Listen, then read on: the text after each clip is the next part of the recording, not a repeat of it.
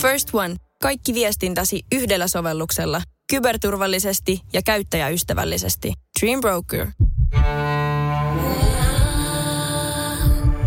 Mä oon syntynyt Jehovan todistaja perheeseen ja tämä Jehovan todistaja tausta on vaikuttanut koko mun parisuhdehistoriaan ja aikuiseen elämään hyvin voimakkaasti. Ja 20-vuotiaana erosin sitten Jehovan todistajista ja silloisesta avioliitostani. Eli olin kaksikymppisenä sitten eronnut nainen.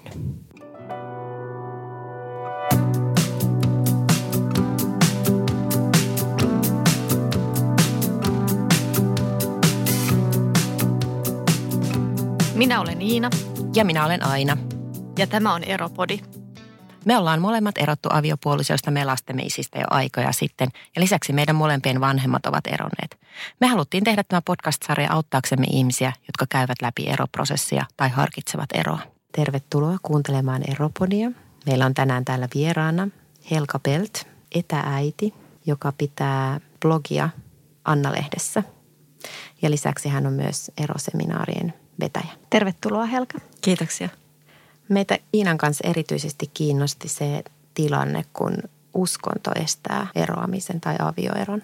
Ja meille kävi sitten ilmi tuolta sun somesta, että olet ollut Jehovan todistaja ja sitten, sitten eronnut sekä liikkeestä että silloisesta aviomiehestäsi. Kertoisit sä niin ylipäänsä, että mitä tämä Jehovan todistajuus on?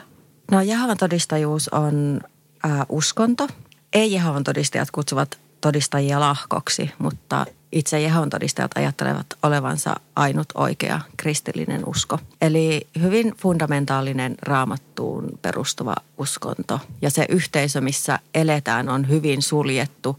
Joskus kuvaan sitä vähän niin kuin amish-tyyppiseksi. Eli vaikka ei, ei niin eristäydytä yhteiskunnasta, että asutaan ihan, ihan täällä kaikkien keskellä, mutta se on niin erilainen se säännöstö ja koko arki – ja se päivärytmi, että se on ihan niin kuin eri yhteiskunta kuitenkin.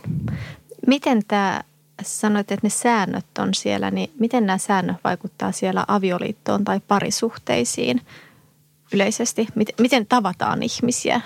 Tietenkin piirien sisältä ilmeisesti. Joo, kyllä. Tai... Eli Jehovan todistajien ulkopuolelta ei missään nimessä suositella otettavan seurustelukumppania. Toki ei täysin kiellettyäkään ole, mutta periaatteessa semmoista ei tapahdu ollenkaan. Eli sieltä liikkeen sisältä, koska se koko uskonto on tavallaan koko elämä. Ja jos se seurustelu tai seurustelukumppani tai aviopuoliso ei usko siihen samaan, niin se on käytännössä mahdoton se parisuhdekin.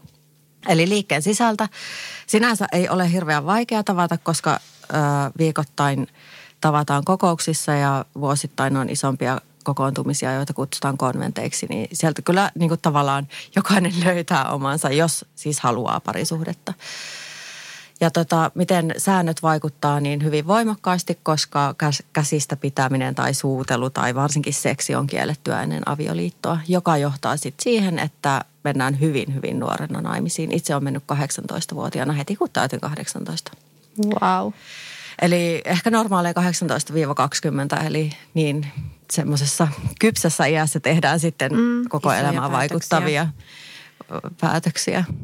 Miten sitten kun esimerkiksi suhtautuminen seksuaalisuuteen siellä liikkeessä? Että et sit jos on parisuhteessa, niin onko se sitten vaikka perheiden tai siis parisuhteissa – kun ollaan, ollaan jo naimisissa, niin onko se sellaista, että sitä voi näyttää tai?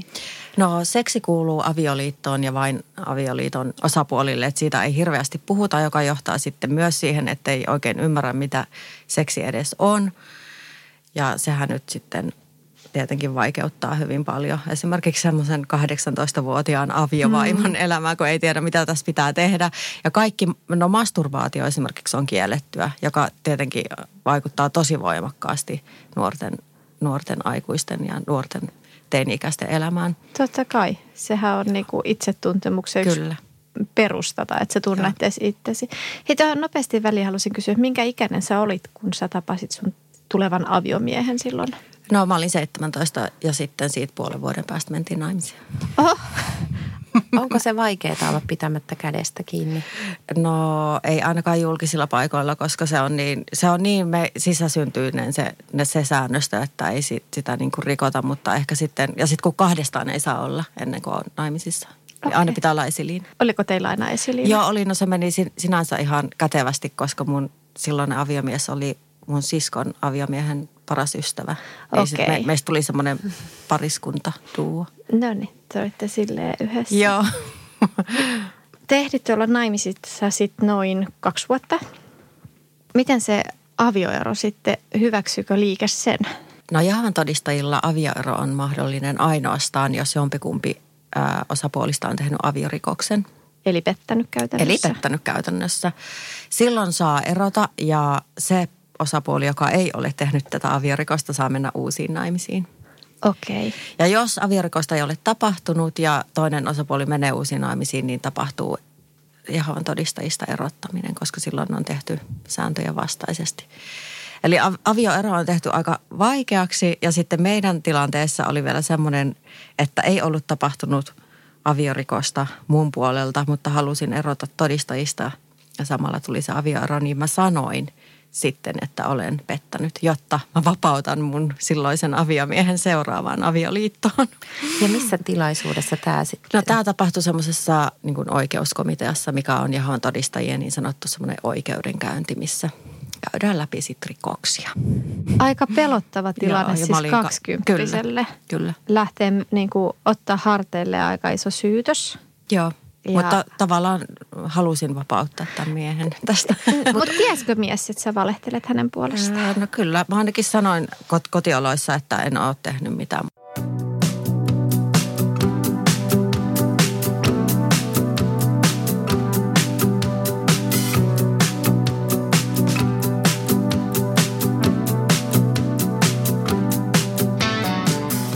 Mitä sitten tapahtui käytännössä?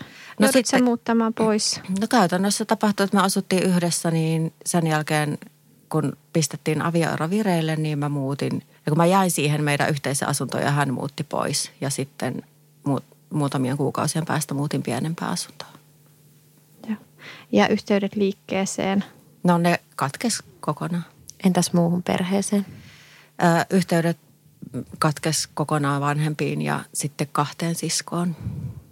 Eli se on, eikö se ole niin, että Jehovan todistajissa, jos lähtee siitä liikkeestä, niin sitten suositellaan muille, että ei olla yhteydessä Joo, enää. eli eronneita kutsutaan luopioiksi ja luopiot on pahinta pohjasakkaa, eikä kanta pitää hei yhteyttä, ei edes vaikka olisi perheenjäsen.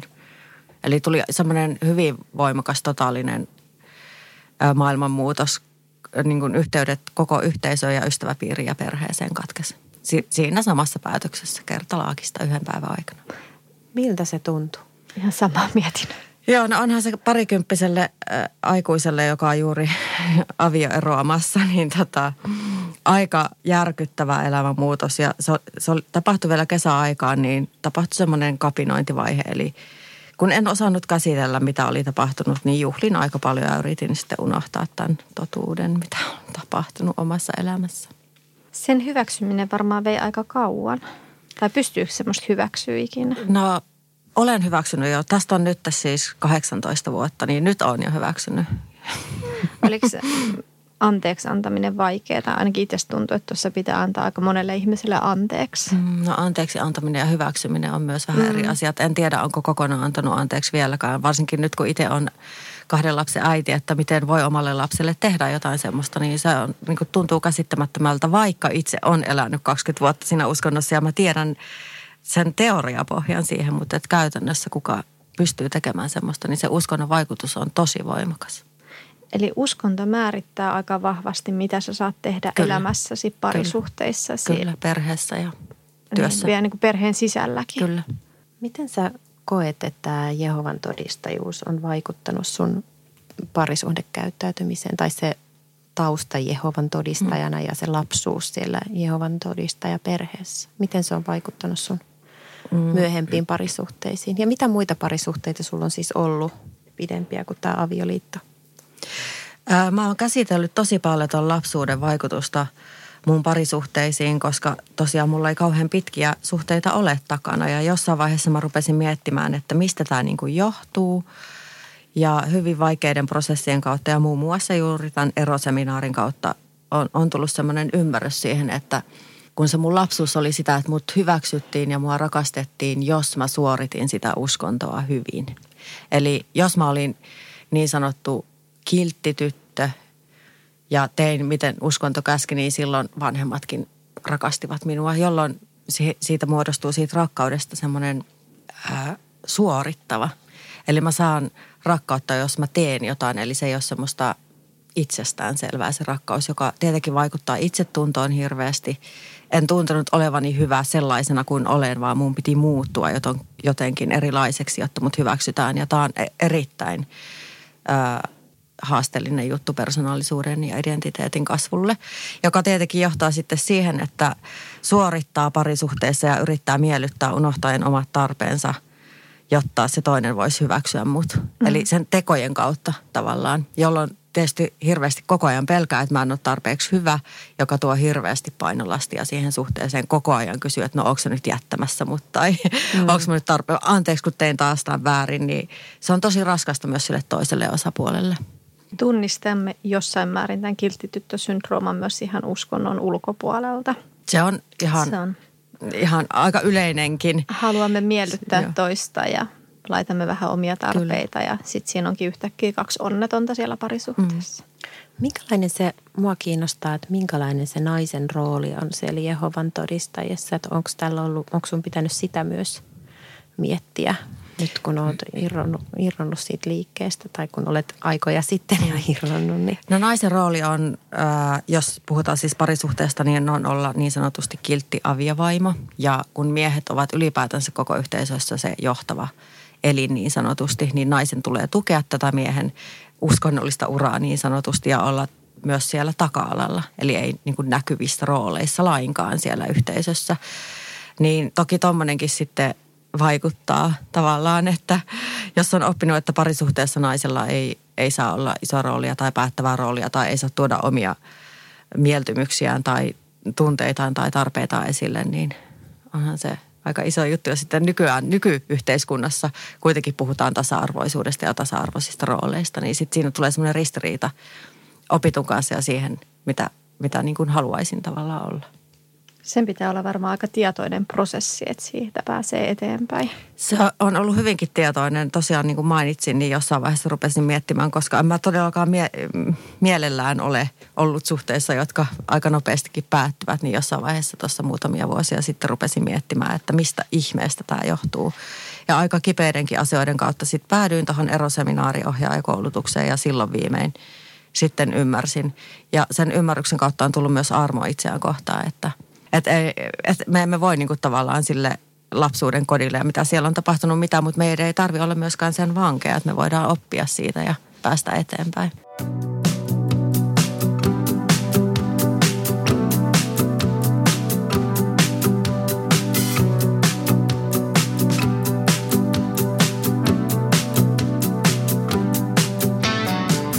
Eli, eli sulla on ollut tämä yksi avioliitto siellä nuoruudessa, mutta sitten sen lisäksi sulla on, sulla on myös kaksi lasta ja, ja ilmeisesti jotain muitakin parisuhteita tai nämä lapset on parisuhteista. Haluatko niistä kertoa myös, tai mikä sun tilanne tällä hetkellä on? Joo, eli aika nopeasti tämän Jehovan todistajaeron jälkeen sitten silloin parikymppisenä, niin tapasin ö, mukava olla sen nuoren miehen ja saatiin lapsi tosi nopeasti. Eli mä olin 21-vuotiaana sitten jo äiti ja meidän parisuhde ei kestänyt hirveän pitkään ja jäin hetkellisesti sitten ö, aika yksin hoitamaan tätä lasta. Ja sitten olin YH-äiti 21-vuotiaana. Mutta, ilman perheen tukea? Ilman perheen tukea, joo. Mutta, joo. mutta se, se on niin, tosi mukavaa aikaa kuitenkin tämän esikoisen kanssa kahdesta oloaika ja silloin sai vähän ehkä miettiäkin, että mitä, mitä on tapahtunut muutaman vuoden sisällä.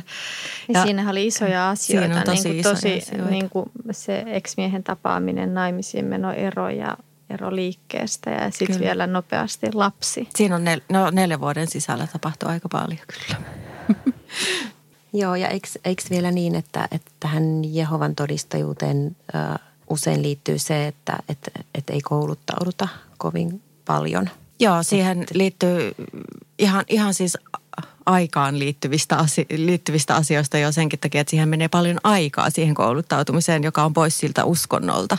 Niin, niin ei hirveästi tota, kannusteta siihen. Siksi toiseksi, jos sä menet vaikka yliopistoon, niin sitten se tiedemaailma on niin erilainen kuin se Jehovan todistajamaailma, että siitä voi vaikka harhautua. Kyllä, eli, eli siis tar- tarkoitin nyt lähinnä tässä myös sitä, että sun, silloin kun sä olit mm. äiti, niin sulla ei silloin ollut, ei ollut mitään koulutusta. ammattia tai koulutusta. Ei ollut, että Kyllä. mä olin aloittelemassa tradenomiopintoja, mutta jäin äitiysomalle siitä heti. Kyllä. Samoin tein. No mitä sitten tapahtui? No sitten se muutaman vuoden yhä kautta vuoroviikko vanhemmuuselämän jälkeen tapasin tosi mukavan miehen ja mentiin naimisiinkin.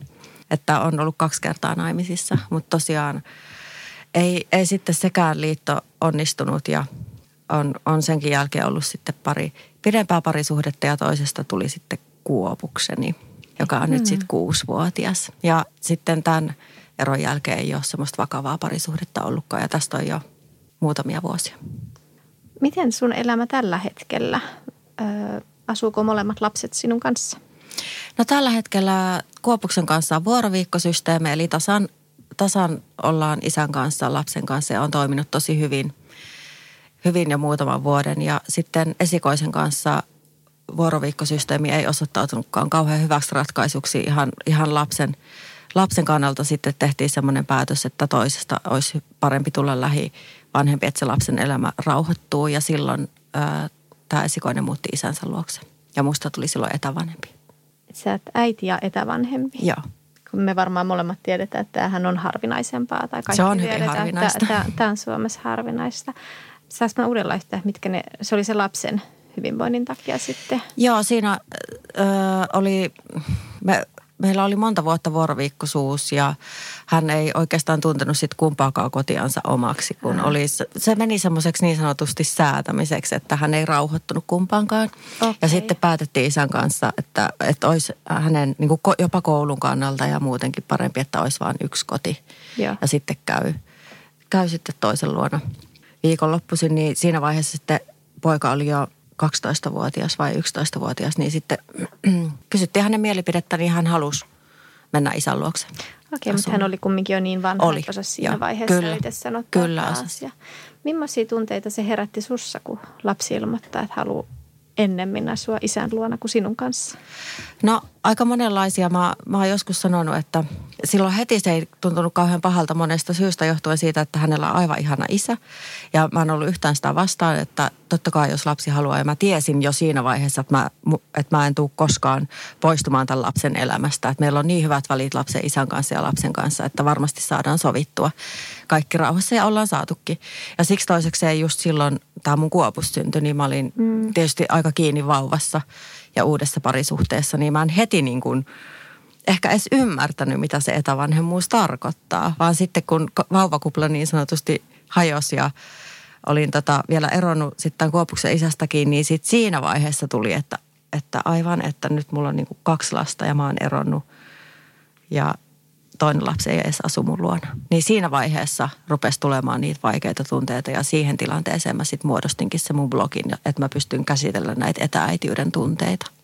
Mikä tunne siinä oli päällimmäisenä sitten? Öö, no ihan ensimmäisenä oli epäonnistuminen.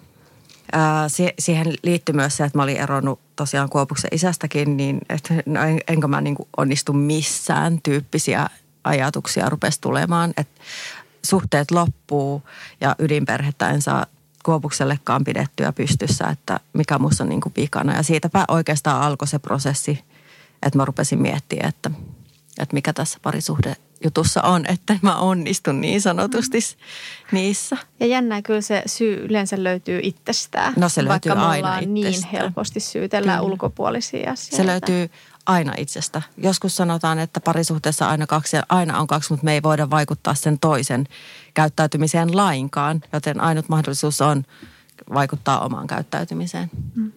Miten sun lähipiiri on suhtautunut tähän etääitiyteen tai, tai muut ihmiset?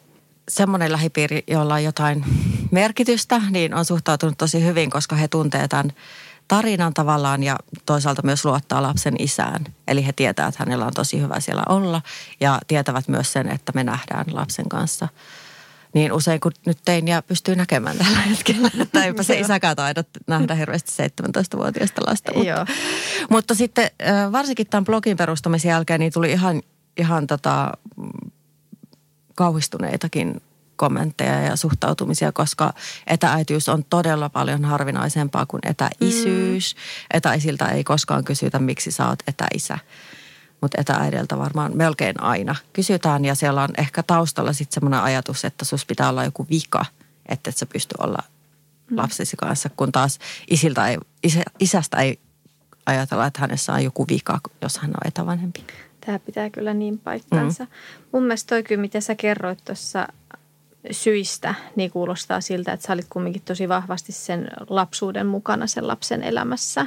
Ja äh, te tunnistitte täysin hyvin, että se on niin kuin lapsen etu ollut kyllä varmaan aidostikin. Kyllä, ja ehdottomasti sen jälkeen lapsen elämä rauhoittu. Ja se on ollut varmasti hänenkin lapsuuden kannalta yksi tärkeimmistä päätöksistä, että se vuoroviikkoisuus päättyi.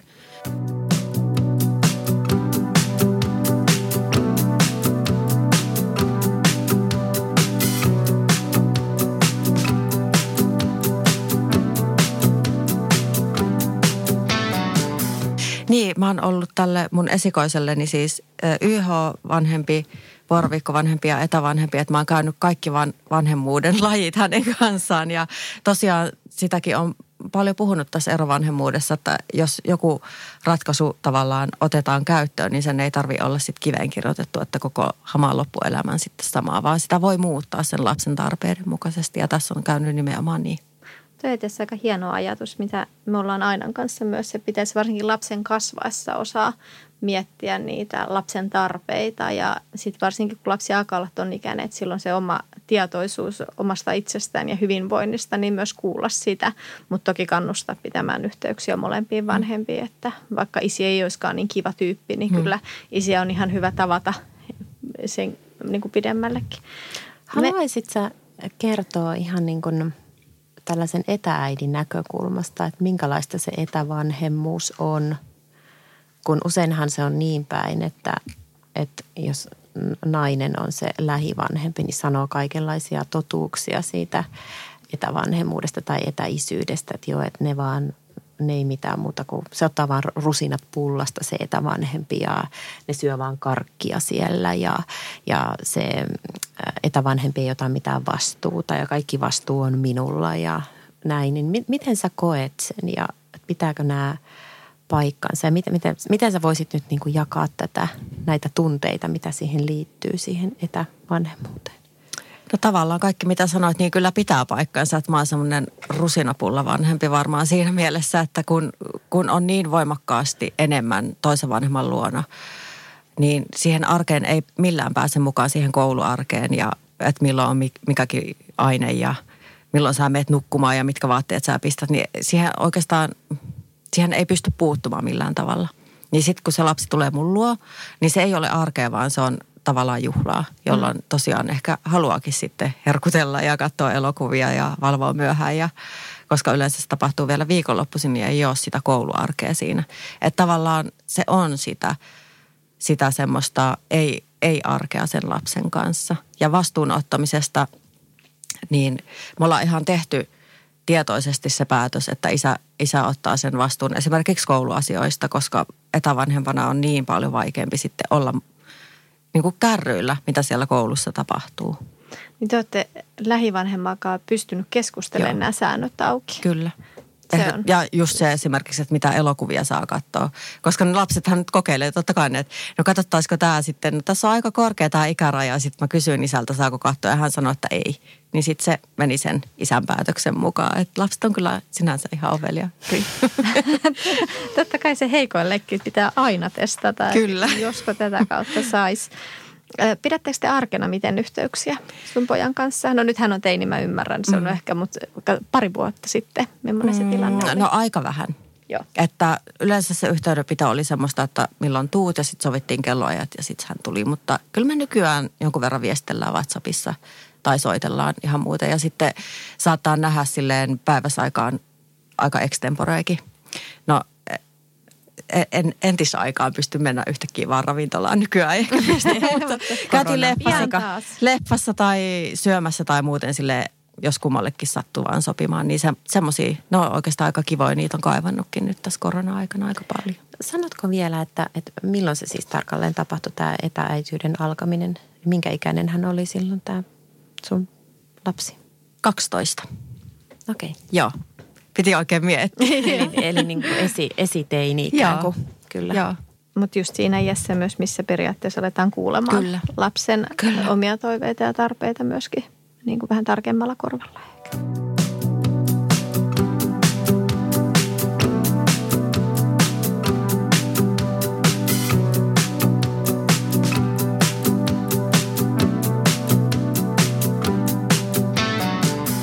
Me täällä Eropodissa puhutaan kumminkin aika paljon näistä avioeroista ja hyvin paljon ollaan myös keskitytty siihen erosta selviytymiseen ja susta kyllä näkee, että sä oot kyllä ihan selviytynyt näistä eroista hienosti. Mitä sä oot oppinut sun eroista sekä lasten isien kanssa tai näistä avioeroista ja olisiko sulla jakaa meidän kuulijoille ehkä parhaat vinkit, miten erosta pääsee yli? Tai mitä ei kannata tehdä Mitä älä, jälkeen. älä ainakaan tee. No, Tätä äh, muuten mekään ei ole kerrottu, mitä ei saa tehdä. no nyt on ihan pakko sanoa, että mitä älä ainakaan tee ole, että käytä sitä lasta kostona, kostovälineenä toista vanhempaa. Tämä on ehdoton, koska se, mitä lapsuudessa tapahtuu, niin olen oppinut, niin vaikuttaa niin paljon aikuisuuteen, että, että en haluaisi, että ketään lasta käytetään siihen. Tämä taas, ää, miten se, siitä on helpompi siitä erosta tehdä semmoinen, että ei tarvitse käyttää kostovälineenä lasta tai mitään muutakaan, niin on se, että käsittelee ne omat tunteensa. Ja siihen taas tarvitaan aikaa ja halua myös käsitellä niitä tunteita. Eli sitä varsinkin sitä vihaa ja pettymystä ja ahdistusta. Jos ne pystyy käsittelemään hyvin, jopa, jopa jos olisi täydellinen tilanne niin sen ex-kumppanin kanssa, niin silloin ei jää mitään kaunaa. Ja silloin niistä parisuhteista jää semmoinen kaunis muisto, koska kaikki parisuhteet ja ihmissuhteet on tosi merkityksellisiä, oli ne lyhyitä tai pitkiä. Niin jos siihen tilanteeseen tavallaan pääsisi, että ei, ei tarvitse koko sitä parisuhdetta ö, unohtaa tai, tai miettiä, että se on ollut ihan kamala, vaan muistella, että siinä on oikeasti ollut hyviäkin juttuja, mutta se tämän ja tämän syyn takia päättyi, niin silloin se katkeruus häviää elämästä. Et ehkä se on niinku suurin mun sää, säännöistä, että käsittele ero. Ja eron käsittely on aina shokki ja aina, ero on aina kriisi, mutta siitä voi selviytyä. Ja jos joku kuvittelee, että erosta pääsee käsittelemättä eteenpäin, niin pieleen menee. Sitten se tulee vastaan jossain vaiheessa, kuten mulla on tullut. Mä oon mennyt aina parisuhteesta parisuhteeseen, kunnes nyt sitten muutama vuosi sitten tuli se stoppi, että nyt tähän pitää tehdä jotain. Niin se, että minkä takia parisuhteet mulla on päättynyt, mä en ole käsitellyt sitä mennyttä, jolloin se painolasti lisääntyy aina ja se siirtyy siihen seuraavaan parisuhteeseen. Ja sit, sitten ero tuleekin helpommin, kun on niin epävalmis mihinkään uuteen. Sitten tulee uusi ero, taas painolasti lisääntyy, sitten mennään seuraavaan ja näin että seuraavan pyörä on valmis. Ihanasti sä sanotit ton, joka meillä on ollut monesti asiassa itselläkin, aina ja Iinan keskusteluissa pointtina, että ero pitää käsitellä, että sieltä tulee semmoista painolastia aina siihen seuraavaan. Ja, ja sehän ei tarkoita sitä, että sä et voi siirtyä uuteen parisuhteeseen. Kyllä sä siinä parisuhteessakin ilmeisesti pystyt käsittelemään niitä asioita, mutta sitten myös pitää se parisuhteen toisen osapuolen hyväksyä se, että sulla on vielä sitä keskeneistä prosessia ja ehkä olla tukena ja auttaa siihen. Kyllä. Se vaikeutuu se käsittely uudessa parisuhteessa, koska sä oot vaaleanpunaisessa kuplassa, jolloin jos, jos on vaikkapa eronnut, eronnut mennyt eroseminaariin ö, käsittelemään eroansa ja hänellä on uusi parisuhde, niin saattaa tuntua, että hän, hän on ihan fine tämän ero, eronsa kanssa, koska on niin onnellinen tietenkin siitä uudesta. Mutta sitten jos sattuu, että tämä uusikin parisuhde päättyy, niin sitten vasta oikeastaan pääseekin käsittelemään sitä alkuperäistä eroa niin sanotusti. Että se on mahdollista uudessa parisuhteessa, mutta se vaatii tosiaan kummaltakin tosi paljon Mm, Ja tietoisuutta. tietoisuutta. Itse, itse antaisin ohjea, että mikä kiire. Että miksi et voi odottaa vaikkapa vuotta, jolloin on paljon valmiimpi sitten ehkä uuteen suhteeseen. Ei ehkä pitäisi yleistää, mutta tuntuu, että miehillä saattaa olla useammin tämä, että hypätään parisuhteesta toiseen, mutta Saattaa olla ja miehillä ehkä se käsittely on sitten erilaista. Mutta aika usein, jos miehet vaikkapa tulee eroseminaariin, niin heillä on se niin sanottu pääero taustalla sitten uusi parisuhde, joka on päättynyt aika ehkä nopeastikin ja sitten he vasta rupeaa käsittelemään. Eli laastarisuhteen Niin. jälkeen ollaan Niin. herätty ajattelemaan. En halua hirveästi yleistää sukupuolittain, Ei. mutta, mutta näin se saattaa mennä ehkä useamminkin. Sulle kuuluu nyt Erittäin epähelkamaisesti olen ollut siis pari vuotta täysin sinkkuna. Ja käsitellyt tosiaan tämä eroseminaariohjaaja ohjaaja koulutus tuli tähän väliin ja mä oon käsitellyt tosi paljon mun parisuhdehistoriaa ja lapsuutta ja kaikkea näitä, mitä tässä ollaan keskusteltu. Ja mulla on ollut semmoinen fiilis tässä ehkä noin vuoden tai puoli vuotta, että mä oon niin kuin valmiimpi kuin ikinä parisuhteeseen, koska nyt mä en ole juossut seuraavasta seuraavaan, vaan pitänyt muutaman vuoden taudepaussin niin sanotusti. Niin tota, nyt on kyllä semmoinen fiilis, että kuka tietää vaikka tästä kohta en sinkku enää olisikaan. wow. Ihanaa. ihana rakkauden kesä tulossa. Rakkautta ilmassa. Kiitos tosi paljon Helka Pelt Kiitos. Tämä oli, vierailusta. tämä oli erittäin mielenkiintoinen keskustelu, mitä me odotettiin oikeastaan jo innalla. Me päästään juttelemaan sun kanssa. Ja hei kaikille muistutuksena vielä sen verran, että Eropodihan löytyy myös sosiaalisesta mediasta. Eli tätäkin jaksoa saa käydä kommentoimassa siellä. Ja meille saa myös lähettää palautetta osoitteeseen eropodi at gmail.com. Mielellään vastaanotetaan ja välitetään myös Helkalle terveisiä tätä kautta. Kiitoksia kutsusta, oli ihana olla. First One. Ensimmäinen kyberturvallinen ja käyttäjäystävällinen videoviestinnän ratkaisu Suomesta. Dream Broker.